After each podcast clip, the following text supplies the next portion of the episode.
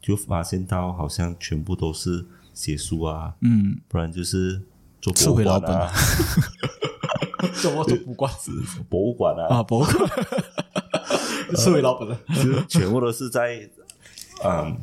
在赞赞赏他的祖先，祖先哦你很棒，你很棒，我跟你拍球拍球。这个这个就是要看他的祖先的想法啦。就是你当然是希望你的后世是无忧无虑的嘛。假如是以这样的这样的目的为由的话啦，嗯那业主一查真是很成功。从古代印加人打起了第一个绳结开始， 从多种的颜色、不同的绳结、从一到十，十到百，百到千，用于记录历史的过程，人们所称为起步。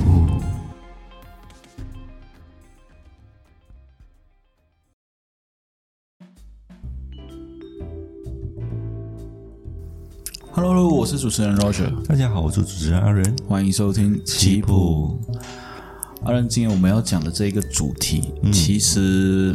呃是我之前之前我朋友留下的那个 comment 啊业主意。那时候我们讲说啊，可能是他亲戚还是什么，对好像假如真是是他亲戚的话，真是太好了。 对，因为当我找这个人的资料的时候，我发现哇，这个人其实呃身边很多人都知道他是谁。嗯，呃，包括你家的朋友啊，或者是你妈妈、啊，嗯都知道他是谁。只有我们这种就是已经脱离这 个这个位置的人，嗯完全不知道他是谁。那这个人物呢，其实叫做叶祖义。之前我们有收到的 comment 是吧？嗯，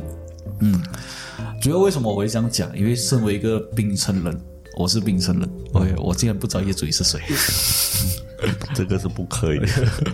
一定要知道业主会是谁。 的确啊，就是叶祖义算是槟城的一个大佬级人物，算算是大佬级吧。他不是算是，他是肯定他是肯定是大佬级对啊他的人物，很有钱是张老级的那种很高很高 level 的人物。对，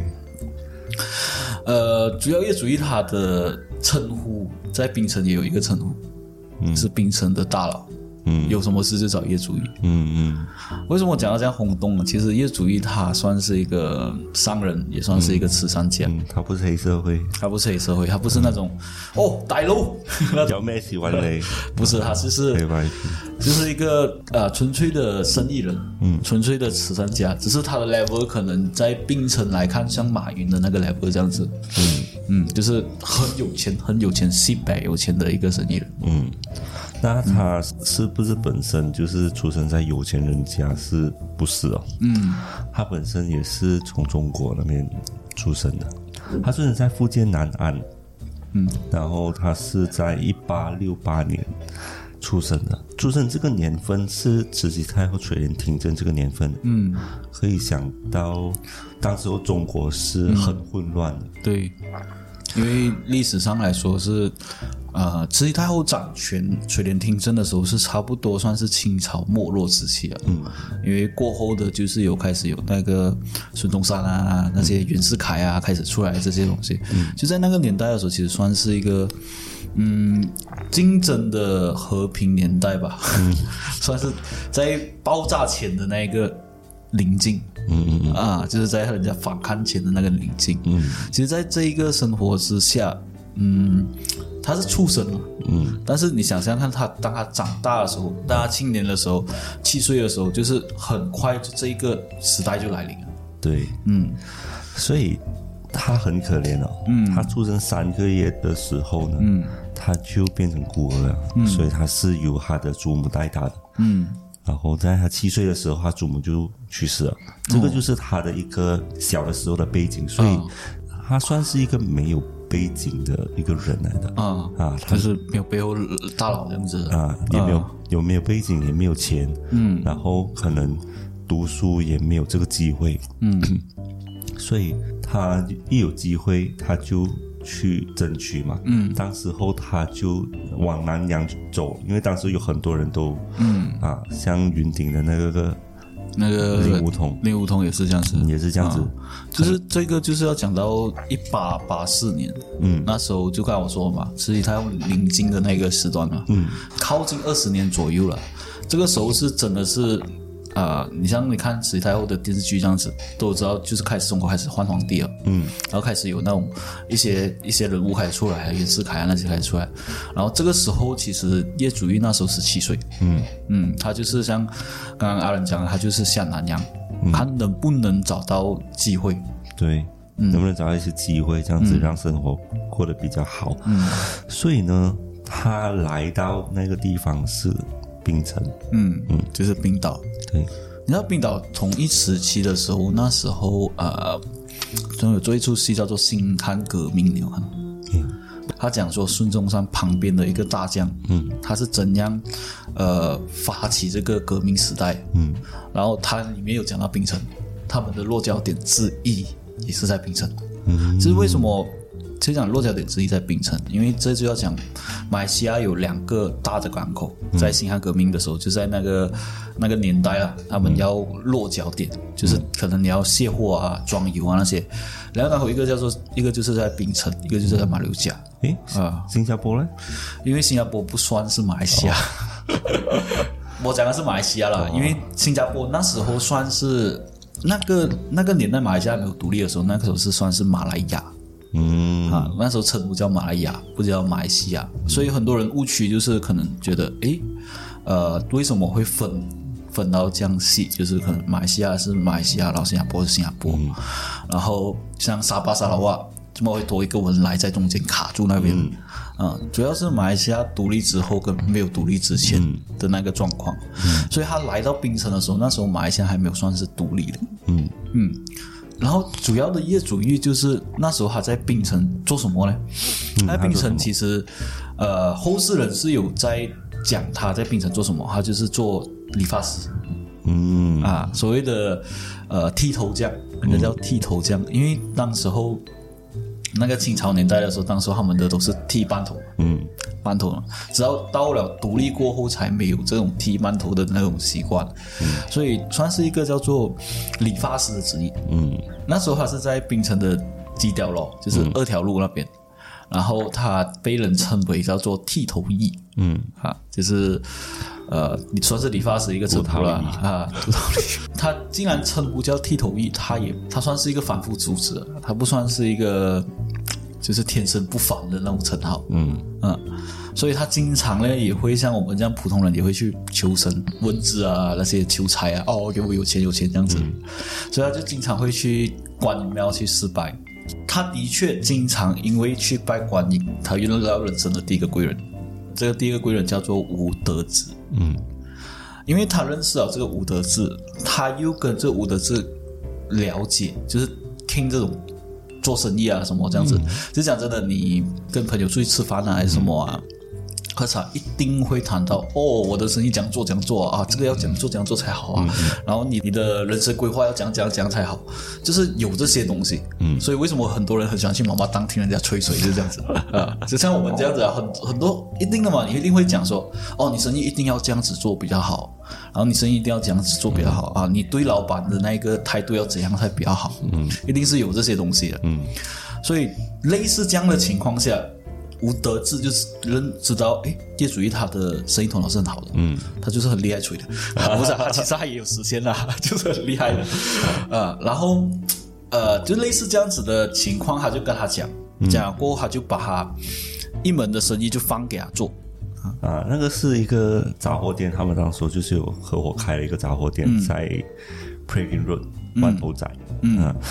然后当时他取那个名字是叫做万兴利好，为什么要专门讲这个名字呢？是因为到以后他也是用这个名字来帮他闯天下，啊，哦，算是他的一个标记来的，因为他这个杂货店，嗯，导致他可以认识另外一个贵人，他人生第二个贵嗯人，所以他算是一个蛮幸运的人，因为他在短时间内他可以接触两个贵人，嗯所以他的事业上可以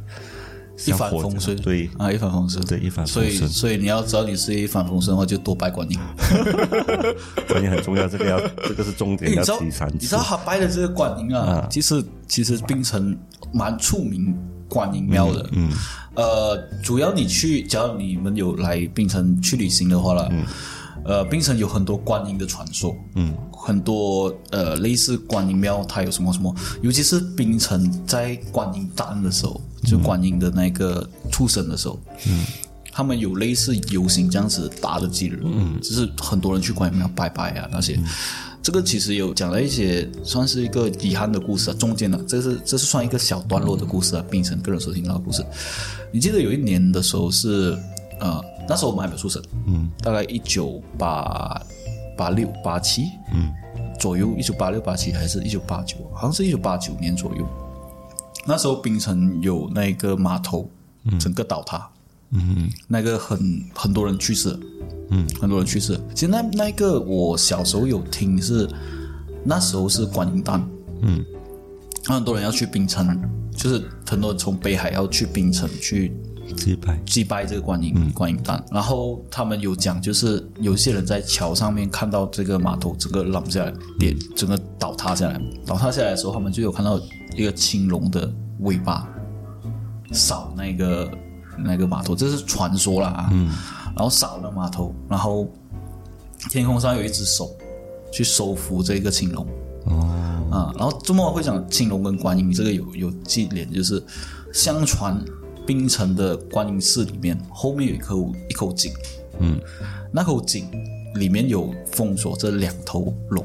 锁龙井。哈，就是锁龙井，它槟城有有这一个地方，所以你假如说有去槟城的观音庙的话，你可以去看一下这个井。嗯，这个井它有开放给人家看。它是在哪里嗯中间位置啊，在那阶个梯阶梯那个码头那个附近，哦有一个很嗯，你你去你去阶梯那附近，你走那边应该你问人应该都都知道这个观音庙。嗯嗯嗯，只要有兴趣的话啦，有兴趣的话可以去去看一下啦，就是顺便介绍一下槟城旅游 业。哦我算是一个中介人。 那说回说回这个这个他认识他啊人生的第二个贵人，对他人生第二个贵人呢，其实一直都帮他到晚年了，都一直都在，都一直都在有关系。嗯，当时候这个贵人他的名字是黄宗汉。嗯。黄宗汉是谁呢？他这边要讲一下，他是在一八六六年十一月九日出生的。就是大业主义两岁。他主要其实他算是一个富二代了，因为他的爸爸叫做黄志信。嗯，当时他做生意是在中国福建跟马来西亚这边做一个垄断，因为刚才我讲他码头嘛，嗯所以马来西亚这个是其实算一个是很好的一个落脚点，嗯，也是一个卸货的地方，嗯，一个卸货的地方好的话，就是代表说会有人能在这里做一个总结商，嗯嗯，然后当时候他的爸爸就是专门做。马来西亚、印尼跟中国这三个铁三角的生意，嗯，直到一九零一年他爸去世过后，才把家产总共七百万美金的家产哦跟一千万的荷兰盾他是落脚在马来西亚的，就是当做一个交接。做做一个交接，因为做生意一定会有一个码头做一个交接的。哦对对对，啊，他就是就给一个信任的人去做嘛。对，所以他就为什么他会认识到业主义，因为他在槟城是做一个落脚点。嗯，他的糖糖业生意的话，就是要经过马来西亚的槟城，然后去印尼或者是去中国嗯，啊，所以他就是有一个落脚点。这样巧啦，我的想法是，安贝哈巴交代说，你必须要在马来西亚找一个信任的人，所以他就找到一个没有背景，嗯，然后也没有钱财的对一个普通人，嗯，就找了叶主义，嗯，然后这样子从小栽培他，嗯，然后算啊就是让他就一直跟自己找挂一钩，个呃，像像马云讲说，我一定要找一个人才，嗯，去管理你的东西。对，啊，像我们之前有讲过一集是讲啊，那个 Steve Jobs 他们有讲嘛，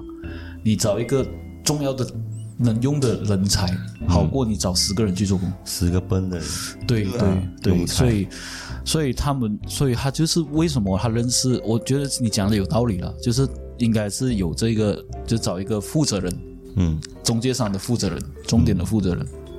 然后去栽培，对，去栽培。所以要讲回他的那个行业是多大哦，因为他算是被称为印度尼西亚跟东南亚的糖王。嗯，它的糖业市场占据整个印度尼西亚的百分之六十。嗯，印度尼西亚有多大？你可以去你的地球仪那边看一 看，印度尼西亚有多大？它是会，它是比马来西亚大很多很多很多的。嗯嗯。过后就是因为这样子，所以他们在马来西亚的糖业也开始迅速的做扩充。环环随后也有介入这个银行界跟船业。嗯嗯，主要它的来源就是它的，算是它的军师，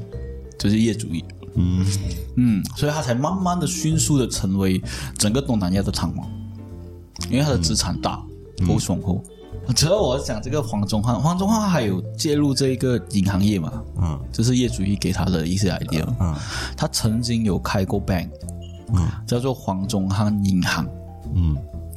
但是这个这个银行是因为日本人的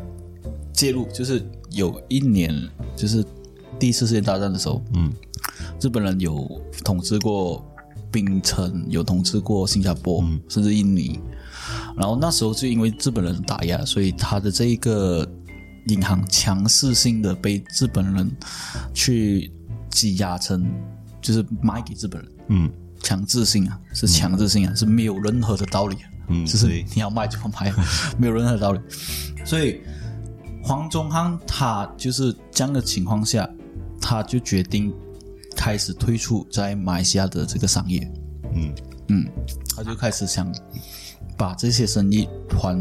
去到另一个地方做落脚点，就是现在的新加坡。嗯待过黄宗汉这个人物了，因为黄宗汉他现在居住在新加坡过后，他在一九二四年他就病逝了，享年五十八岁。除了黄宗汉，除了成为这个业主义的第二个贵人以外，他也跟业主义呃攀上关系了，就是他把他的女儿嫁给业主义的业主也跟他攀上关系，不是他跟业主也攀上关系 不。要这样讲，业主义他本身也是人才来的嘛，他也是要要这个人才留在身边的嘛，你不能讲讲说业主义攀他的，也互相攀。 可能他们只是想说把那个关系弄得更加的紧密啦。嗯对所以的呢确，他就把他的女儿，嗯，跟业主啊、业主义的儿子就做了联姻，嗯就而且是两个儿子跟两个女儿， 对，所以他们呃。就是亲上加亲啦，然后他们做的生意也更加的密切、嗯，主对要黄宗汉他多多女儿了，啊。对他多女儿，他多儿子，也多老婆。 对，的确，他老婆很多哎、夸张，他总共有八位夫人，嗯剩下二十六名子女，所以如果照这样的情况发生下去的话，他孙子是很 多，而且他的他的儿子是二十啊，就是孩子跟女儿有二十六个嘛， 嗯，然后男女是各一半的，十三个男，十三个女，他是算好了啊，够了，刚刚好，是十三十三啊， 我的天呐、所以，所以可以想象到，如果他今天已经不在人世了啦，嗯，多少人跟他抢家产？主要是有没有人有这个能力给到这个财产税先啊，是啊，啊？哎呀，所以很很拉大一笔累啊，很拉累。就是他他的呃，这个就要这个就要说到以前人哦，他们所谓的财产税为什么讲说很大一笔、啊？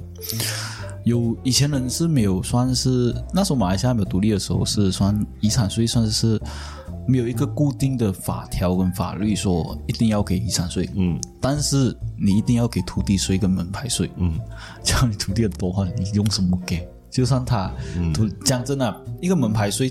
有时呃一间家可能百多块，嗯啊百多块很少啦，但是当你有产业是有几百间算一个 了。哈，也算一个的了嘛，百多块算一个的嘛，那才有几百件、几万件，你要给的那个税收是，嗯，你自己想办法。 所以你就是可能卖掉一些啊，但是但是卖掉一些，你要过程中你要等人家来买，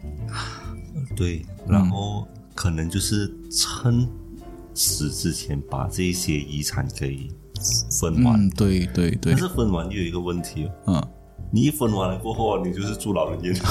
没有你可以立遗嘱嘛，你可以立遗嘱嘛，立遗嘱也是需要遗产税啊，啊、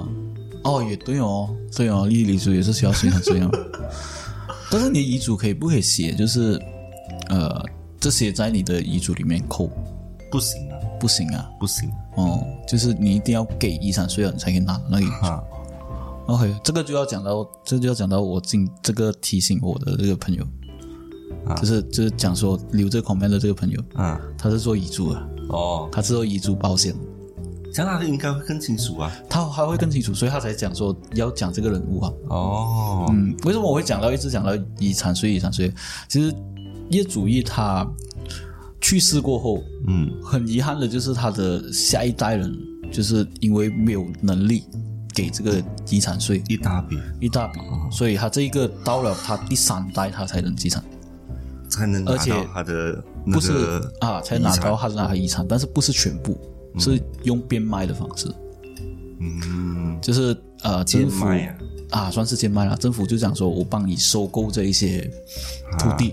他啊给啊那你一用笔钱，给然你后一笔让钱去啊，因为你没有钱继承嘛，我也我也卡在这边，我不能做发展嘛，嗯，所以我就给你一笔钱，贱卖你的土地给我，嗯啊，然后你去 settle 这些东西，所以这边要讲一下，就是槟城它有很大一块地是嗯属于业主义的，就是从白拉巴机场嗯到这了洞，嗯这里中间哦是单单直线啊，嗯就已经有十五公里啊了。我哦这，样子看地图，就是这样直线范围十五公里的周围全都是他的，对，它就是有 Queens Bay Mall，然后到 University Sands Malaysia，然后到这了洞，槟城四分之一都是它。哦哦，那那那就明白了，OK，因为你这样讲地名的话，可能观众也是会混乱，我本身自己也是混乱，啊，十五公里多长，就是简单来讲，就是四分之一的冰城的土地是属于他的。你可以想象一下冰城有多大，你就是把那个地球仪拿开，看看它的冰城，不要你去 Google Map 看一下冰城的那个面积宽，你就知道它的那一个多大，而且都是在它所谓的这个刚刚说 b a n l Bus，就是飞机场的位置，就是你一下冰城的那个飞机场的位置，嗯，到真正的那个靠近 Just Town 那一边的那个商业区那一排，而且 b a n l Bus 是工业区嘛，嗯，很多工厂都出租那边的，遗憾就是因为它的财产税的关系。所以隔了二十年才来解决这个问题，而且还没有解决完，啊还没有解决完。对，而且是用贱卖的方式去卖。如果是全部拿到的话，呃，我相信啦，嗯，业主义的家族应该是在马来西亚非常大的确非常大。啊，而且如果他是有很好的去规划他整个财产啊，嗯，他可以他可以堪比那个罗斯柴尔德家族。呃，我我我不知道啦，我不知 道啦，因所以为罢了罗斯柴尔德家族的财产有多少？其实很多人都传言很呃，都讲说是地球的六十 percent 的财产是属于他们的，嗯，但是这只能不大了，一这点的是其实是对八十，八十 OK，那那其实这个东西是我们有有兴趣的话，我们下一期看有没有罗斯柴尔德家族的一些代表人物，嗯我们去讲啊。那我们讲回业主义，嗯，其实，在二零零五年的时候，他的孙子叶良发，嗯，他就把业主义的这个老房子重新的装修，变成一个博物馆。嗯，里面主要就是讲业主义的所有的发迹，还有所有的收藏跟古董，还有家传的东西。呃，这有一个传闻啦，我是听说一个传闻啦，就是因为政府不停的要贱卖他的土地，嗯，然后他的他的孙子就是不爽，就是那个那个博物馆的那个地是重要的一个地段，嗯，他就不爽，他特地不要卖掉那边，特地做成博物馆，哦，不要让政府开发。哈，就是卡在那个那个中间那个，这是听说过了啦，但是我我不知道是因为我也是听我朋友这样说，他算哦是槟城最强钉子户，算是了、 最强顶之物了。然后呃，这个地方其实呃有兴趣的人可以去，我会在这个下方的。那个留言区那边会留下他的地址，他他除了可以看一些收藏古董以外呢，他还算是一个餐厅，还可以吃一些西式料理。嗯嗯，有机会的话，我也是会去那边吃看他的西式料理，嗯，顺便看一下那些所谓的古董了，应该是蛮蛮大的了。可以拍下来给大家看了、就是没有机会来槟城的人啊，对对对对对，我我看能不能放在 YouTube 的那个 video 那边放他的那些照片，一些博物馆的照片，啊、外表跟他的那些里面的东西，看能不能啊，我我希望我能啊，我我要调一下他的那些设计的东西。那到后面二零一九年，他的曾孙就是花费了十一年来读写这一本书，这本书是蛮出名的，就是在我们的槟城界叫做《The King Chinese》，它主要就是讲业主义的家族，他的企业跟业主义的发迹，然后他的整个故事，嗯，业主义怎样，家族是怎样兴起起来的，嗯啊，这个就是过后的发展了。嗯嗯，我们讲回业主义，它怎样成为一个唐王，这个是重点。所以这个是重点。嗯，刚刚我说的那个呃黄宗汉嘛，嗯，而不是因为因为日本人的那个剥削，他最后是跑到了新加坡。新加坡这个时候最大的受益者就是业主义，所以他把他的产业市场不算吃上来了，算是冰城的落脚点的那个糖的落脚点给业主义。啊，就是马来西亚的基本上的所有堂区的总，因为落脚看我讲嘛，落脚点在槟城跟马来、马六甲还有新加坡嘛，那槟城的落脚点一定要找一个人管理嘛，像你讲说，我一定要找一个呃人才去打理我生意嘛，但是因为。黄宗汉他对这个日本人的那个打压下，他已经放弃了这个地方，嗯，他就逃到了，不算是逃到，他就是去到了新加坡，嗯他就把这个落脚点全权交给了这个业主义，嗯，然后业主义也是因为他本身有一些商业头脑了，他就很快就就成为了马来西亚真正所谓的马来西亚的第一代唐王，嗯，很多第一人代唐王啊、很多人都觉得唐王应该是过后年，对那其实过后年他是第二代唐王，嗯，他不是第一代唐王。啊、所以业主义为什么他我们会想说他是大佬人物，就是他连第一代的，就是所谓的唐王之荣耀了，嗯，哈，也称为他了，就是第一代的唐王。所以他很快就从行业赚到第一桶金。我觉得，对嗯，他应该是从呃杂货店那边就已经赚到第一桶金了吧？的确啊，从杂货店那边赚到一桶金，再加上黄宗汉他把这个糖业让给业主义，除了他让给业主义以外啦，嗯，他还给他两百万 哦，去发展他的他的那个呃糖业的事业，嗯，所以他们联营其实是有目的性的。的确是有目对啊的性。这、一个一个是要拉拢人才嗯的那个目的，嗯，然后另一个是要发展自己的事业的一个目的。所以业主一他就不断的累积这一些资金，嗯，然后再过后他就开了人生中的第一间银行，嗯，因为黄宗汉之前我讲过他开银行嘛，为什么我会讲黄宗汉开银行，就是因为他有开银行的经验，嗯，他就跟随黄宗汉去开银行，嗯，就一定会有请教的嘛，你你累积的经验，你一定会知道哦，银行要想开银行，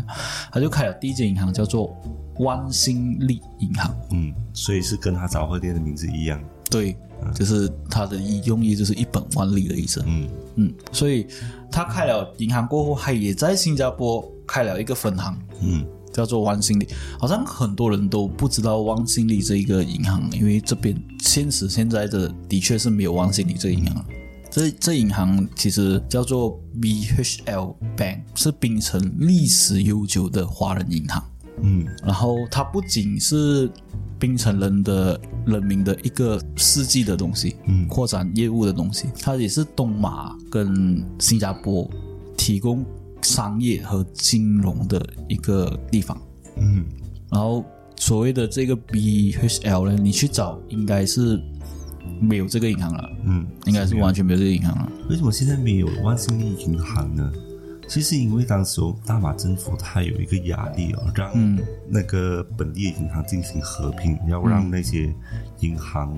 强大起来，可以对抗外资银行嘛。嗯，所以万兴利银行就被要求和南方银行进行合并，但是在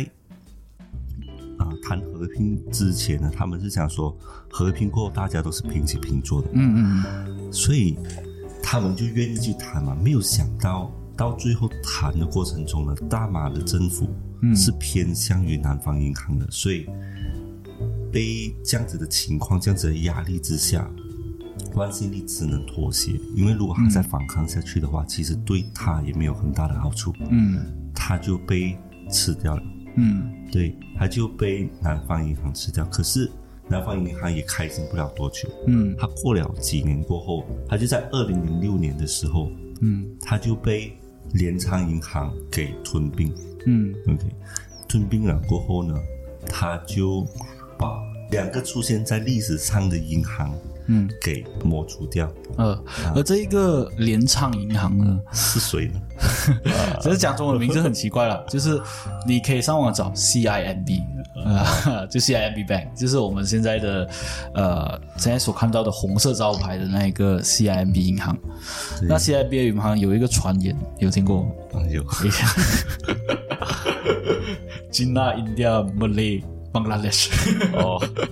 你没有听过这个吗？哦，这个我有听过，我有听过另外一个就是 CIMB 其实是 Najib 的呃弟弟啊，弟弟开的啊，控制者的嘛， 啊、空谷啊、就是有控股空谷空谷者，空谷者是其中一个是哪几的亲戚？我是听的是亲戚啊亲，戚，亲戚啊，嗯，所以当时候 CIMB 他其实在 Najib 任职那段期间呢、啊，嗯他是很强的，嗯嗯，他也给很多优惠啊，对他他给他很的多优惠水喉他的水喉是开的不过，啊，谁要借钱就借，嗯，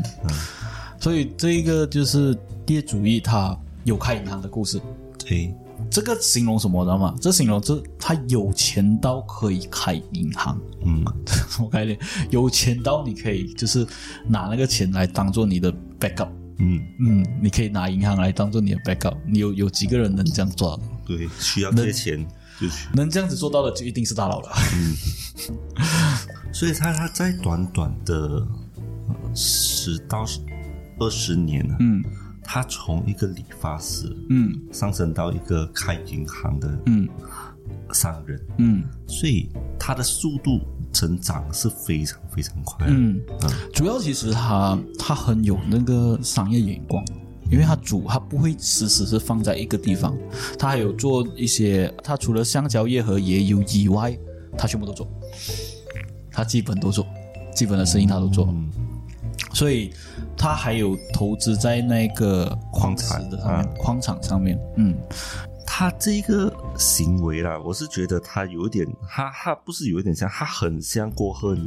嗯郭鹤年的那个行为。我觉得有钱人应该都是有、啊，不多不少也是有这样子的行为，嗯，就什是么在在那个 C 的价格最低的时候，他就大量收购，嗯收购了过后，等到那个经济好了过后，他的 C 起价，过后是他就用这个 C 来做成一个啊、呃把它卖掉，然后过后赚了很嗯赚多中间钱，对，嗯过后年之前是在糖跌到很低的时候，他收购。嗯然后之后，它在涨的时候，它在赚取那个差价。嗯业主义的他也是一样，但是他是换成是 C，因为当时候 C 的那个价格它很低嘛，所以他就大量去囤哦，囤了过后呢，它在它上升了过后，它可以得到一个很好的制衡，因为当时候在纽约和伦敦是需要需要 C 的嘛，它是需要大量的啊大量的 C，嗯来做成一个很像市场需求，嗯所以当时候他吞了这些 C，嗯也导致到未来当 C 已经去到一个高位的时候，嗯他也可以把它转卖，所以导致他的资产是翻倍的上。嗯啊，就像就是像你这样讲的话，就是代表说，呃，假如你是发展中的有钱人，或者是你是发展中的生意人，你可以效仿一下过后年，或者是效仿一下业主，也买一些东西来囤一下，不一定把钱都放在银行。对，像现在都是把钱都是去什么基金啊，什么放在什么嗯保呃险保保保啊那保个嗯值的地方啊，啊保险储蓄类对保险储蓄啊之类的。那的确，我们我们也没有什么业配啦，也没有什么讲说你要存在什 么地方。当时候在疫情的疫情期间，是我们都在 MCO 嘛，嗯然后当时候是没有啊，没有人用车，所以嗯汽油是一直在跌的。啊跌到接近零哎，啊你想想看，那时候如果有人囤囤汽油，嗯，现在现在那个价格是大概接近一百、嗯好吧？那边是已经去到多少倍？接近零，呃，接近一百零一百。你一千块，可是你这样这样存那些汽油诶？没有啊，你买期货嘛？哦，买期货哦， Yeah 对对对对对，买期货。对啊，当时候就是等他很快而已，好像是几个月到一年时间，他就直接去到一一百，因为嗯那时候就开始陆陆续续有一些国家开放回，然后过后他们就啊、可能那个需求需求就出大现了过后啊，对，他就一直成长嘛，嗯，所以我我错过 了，你可惜错过了，哦，而且出货了是吧？你错错过了，错过了啊哦，错过了。因为当时候又有 MCO，然后过后那想时到的候话就赚一大笔了啦。哎对啊榴莲都长大了的我。是 那时候啊、就有那个电子车， 嗯，所以他们都会觉得没有人会用汽油，没有想到就是当其实那时候电子车出来哈，那时候是伊隆马斯克的那个特斯拉出来的嘛，然后大多数人的专注力都在比特币那边。啊，对、嗯，比对特币哦又升了，比特币哦又降了哦，大多数都是升在那个比特币那边，那时候眼光全部放在比特币。估值其实伊隆马斯克在后面汽油那边赚赚了很多钱，对。 然后我就放这个哦，有人知道就在那边赚对吧？是像他们这些名人，他们有写自传，他们写给大家听，我们就知道哦，原来还是有这样子的过程。对对，其实可能生呃，可能这个世界上真的很多人有在那一个阶段有搭上搭上那一班车啦，就是可能现在已经很有钱了。嗯，那主要就是看，就是真的是讲真的，嗯、第一是贵人呐、第二是运气方面的、嗯就是那个那个气运到了，天时地利人和嘛，嗯所以天时就是你那个时间段嘛，嗯嗯，地利是你那个地区嘛，那个、那个地方的那个环境下，嗯，人和就是你有没有遇到类似跟你地头相合的人，或者是类似你的伯乐这样子，嗯，就是跟你一起去发展的这一个人和，不单是归人呐、啊就是假如你遇到真的是伯乐的话，他会一直去，呃，互相的扶持，不一定是有钱哦。我遇到一个贵人是很有钱的，然后他就给我钱提拔我，身边的人可以让你不断的去进步学习和进步的话，也算是你的身边的贵人来的，只要一趁不一定你是有钱的人。趁你懒惰的时候就一把打过去，就是怎样都不会让你休息下来，这些好伙伴。那其实我们要讲回业主义，因为我们又扯到经济那边。那业主义其实它在呃第二世界大战结束，呃一九四五年的时候，第二世界大战前，它是槟城最富有的一个富翁，是毋庸置疑。嗯，可惜就是没有进入到世界的富翁排名榜。然后当时候他的孙子就是叶龙发有说过，假如他祖父，呃，是要肯在那个富翁富翁排名榜里面的话啊，他是马来西亚的首富来，嗯 嗯，他的资产是多到你可以想象不到的多，嗯，嗯，就就是像现在过二年了，啊对是马来西亚首富啊，对对对对，他可以、过年是第二嘛， 第二唐王啊，不是第二啦，第二唐王嘛，第二代唐王嘛，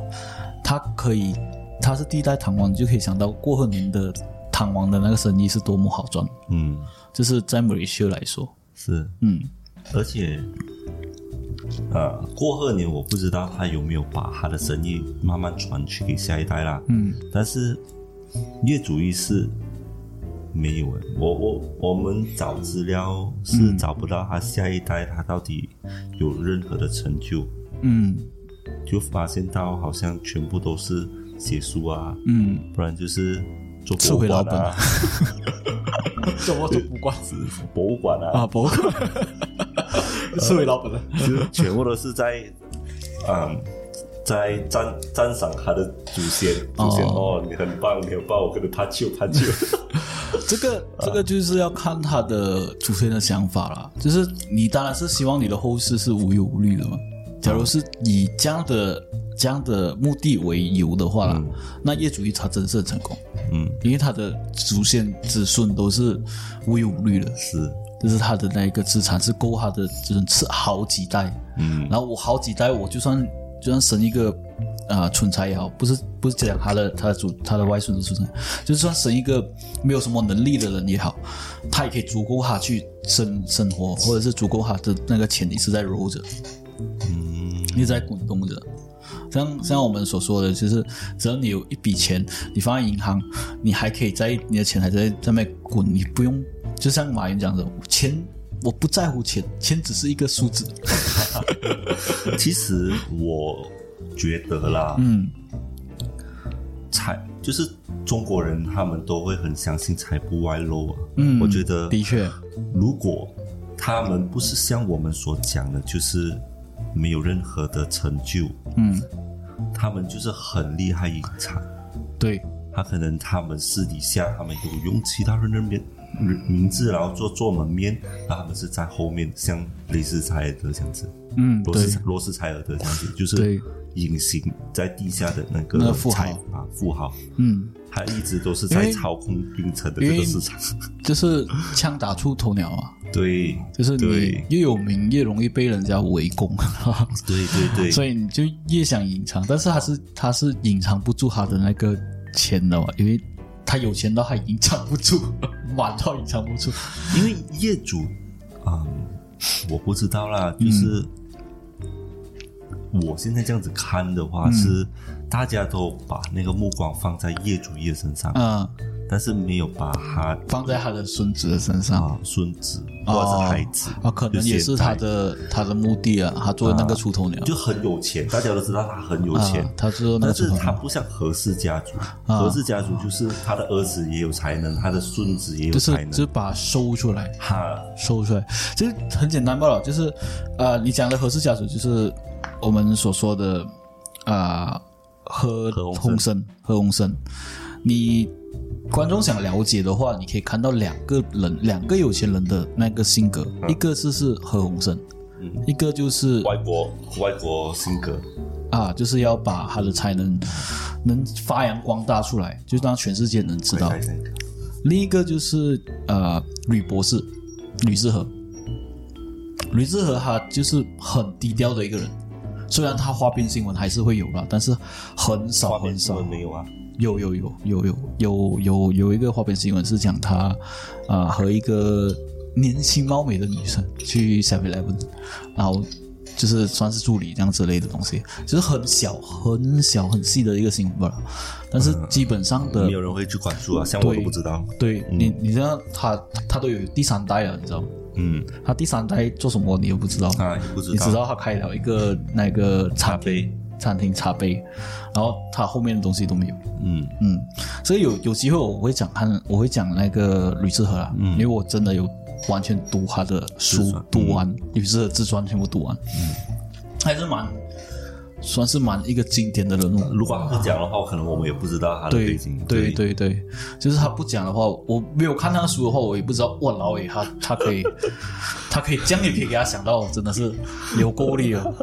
那然后我们把吕志和的东西捋一捋先啊，先先放一边先，啊，我们所讲以回讲业那个业主义，嗯，业主义，可能业业主主义啊啊，啊，可能业主义什么？我就觉得可能业主义就像吕志和这样子，因为嗯吕志和他跟业主义都是一样是啊偏向中方思啊想，嘛，对对对，然后何鸿燊他是乖在香港嘛，啊他是啊偏向 mix 的西嘛方的，对啊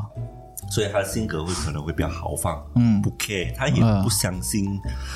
啊、就不是相认为信那世界些真美好风水啊，啊不相信这一些啊邪门歪道的东西，他就相信感觉。啊，所以我相信业主义，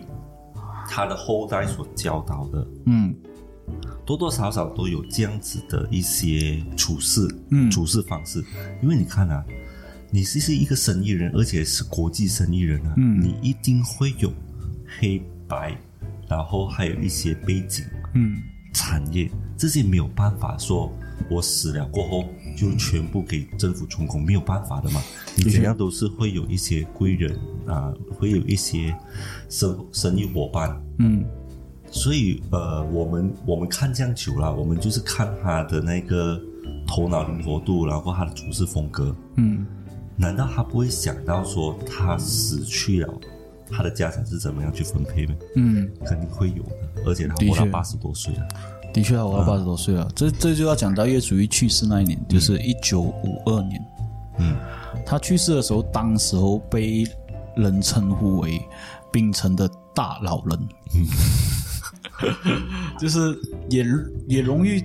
旧世界的礼貌跟谦虚，还有正直，嗯，就是槟城人所称呼他啦，他谦虚，他礼貌，然后他慷慨，然后他正直，嗯这个这四点放在一个人的身上啊，是证明他多么的让人觉得没有污点那种东西呢、啊就是讲也好，人家有钱一定有人最多一定会讲他坏话的肯嘛。定啊。可是他去世的时候，他还依然是保持这一些的那个名誉在那边，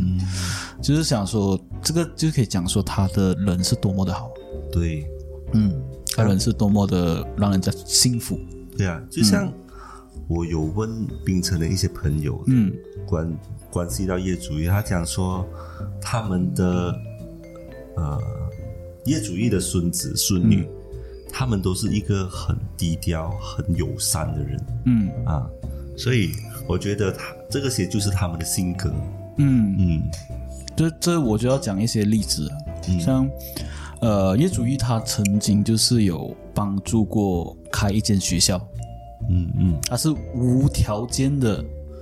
捐出一块土地，没有条件啊，没有任何的讲说要回报还是什么，他就是把那个地捐出来，然后做这个学校，在一九一二年，嗯，做这个中山学校，嗯就是华小啊，嗯嗯嗯，华文小华文学校啦，华文小学，然后他一直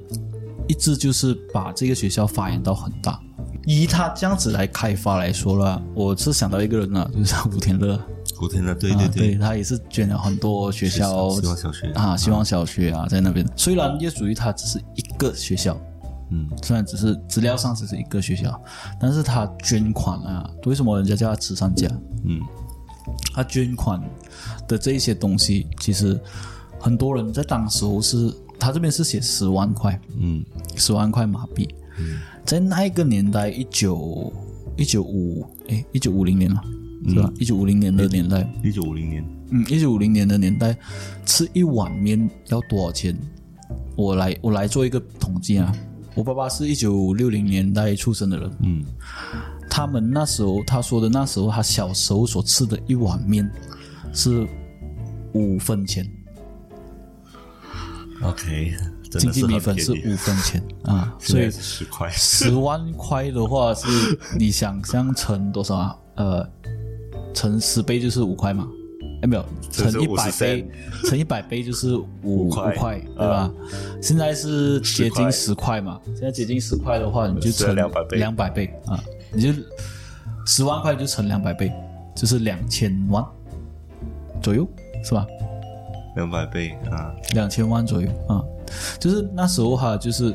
贡献了这个两千万，两千万对我们来说，对于我来说是很多啦，对于一般一一一定的人来说可能很少啦，对我来说是很多啦。他是无条件的付出，知道吗？就无条件的捐这个两千万出来，对，啊、然后开一个学校，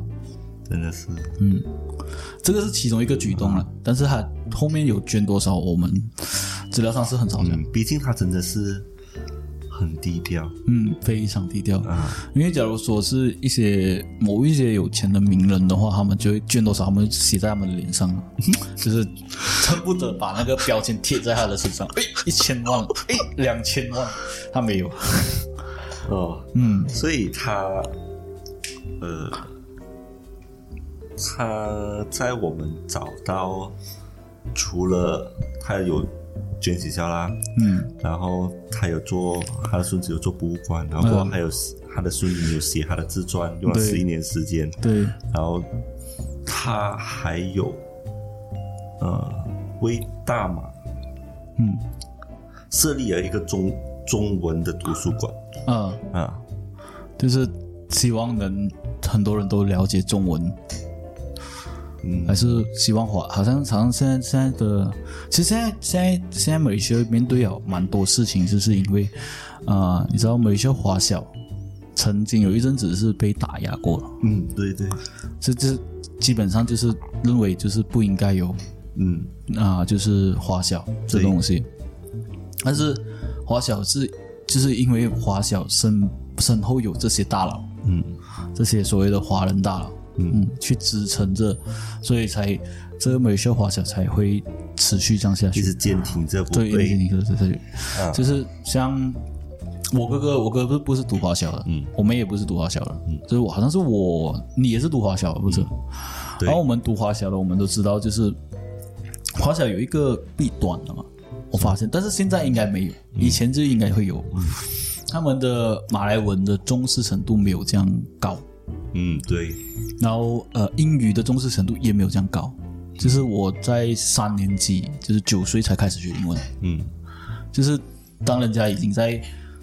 幼稚园就已经学英文了，我们在九岁才学 A B C。A for apple, B for boy，真的是九岁才开始学，嗯所以这是呃华小的那时候的弊端了。嗯这现在现在应该一年级就开始学英文了吧？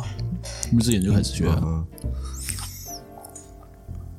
那个我的子女两岁，嗯，两岁三岁就开始学了，嗯，开始学英文了是吗？马来文、英文、中文，嗯，真的还要跟他婆婆讲潮州话， 哦，这个这个就是某一些华人的一个好处，呃，嗯，就是讲回这个马来西亚华人的好处是什么的话，就是他在，好像我在澳门啊，嗯，我会跟人家讲我会七种语言然后啊，对吧？潮州啊嗯炫、耀福建啊，呃，然后广东话啊，全部放在放在里面，就是潮州、福建、广东、普通话，然后呃那个英文、马来文、英文、马来文、闽南语，闽南语我也算是一个，其实闽南语跟福建差不多，嗯嗯。所所以，呃，为什么会导致？我就可以讲一下为什么会啊、导致我们会懂那么多语言。其实也不是因为我们我们天生比人家厉害嗯，就是就是语言能力特别强，也不是不是这一点。啊，不是这一点。其实是因为在学习学习语言的那个黄金时间是在呃一岁到三岁嘛，所以这三岁以三岁以下的那些小孩子，他们真的是让啊、有去接触到各方面的语言的时候呢，他就会自自然然在他长大过后还要学这个语言是特别快的。对，所以在这三岁以内啊，你跟他讲日本话、印度话，然后英文什么，他们他们都有记忆在他们潜意识里面。所以在我的啊、有一个有一个阿哥，嗯， 他会讲他会讲他会讲印度话，呃，然后我发现那有一个有一个谁啊，我们亲戚来的，他也是会讲印度话，哦，会讲印度话，他会讲印度话，所以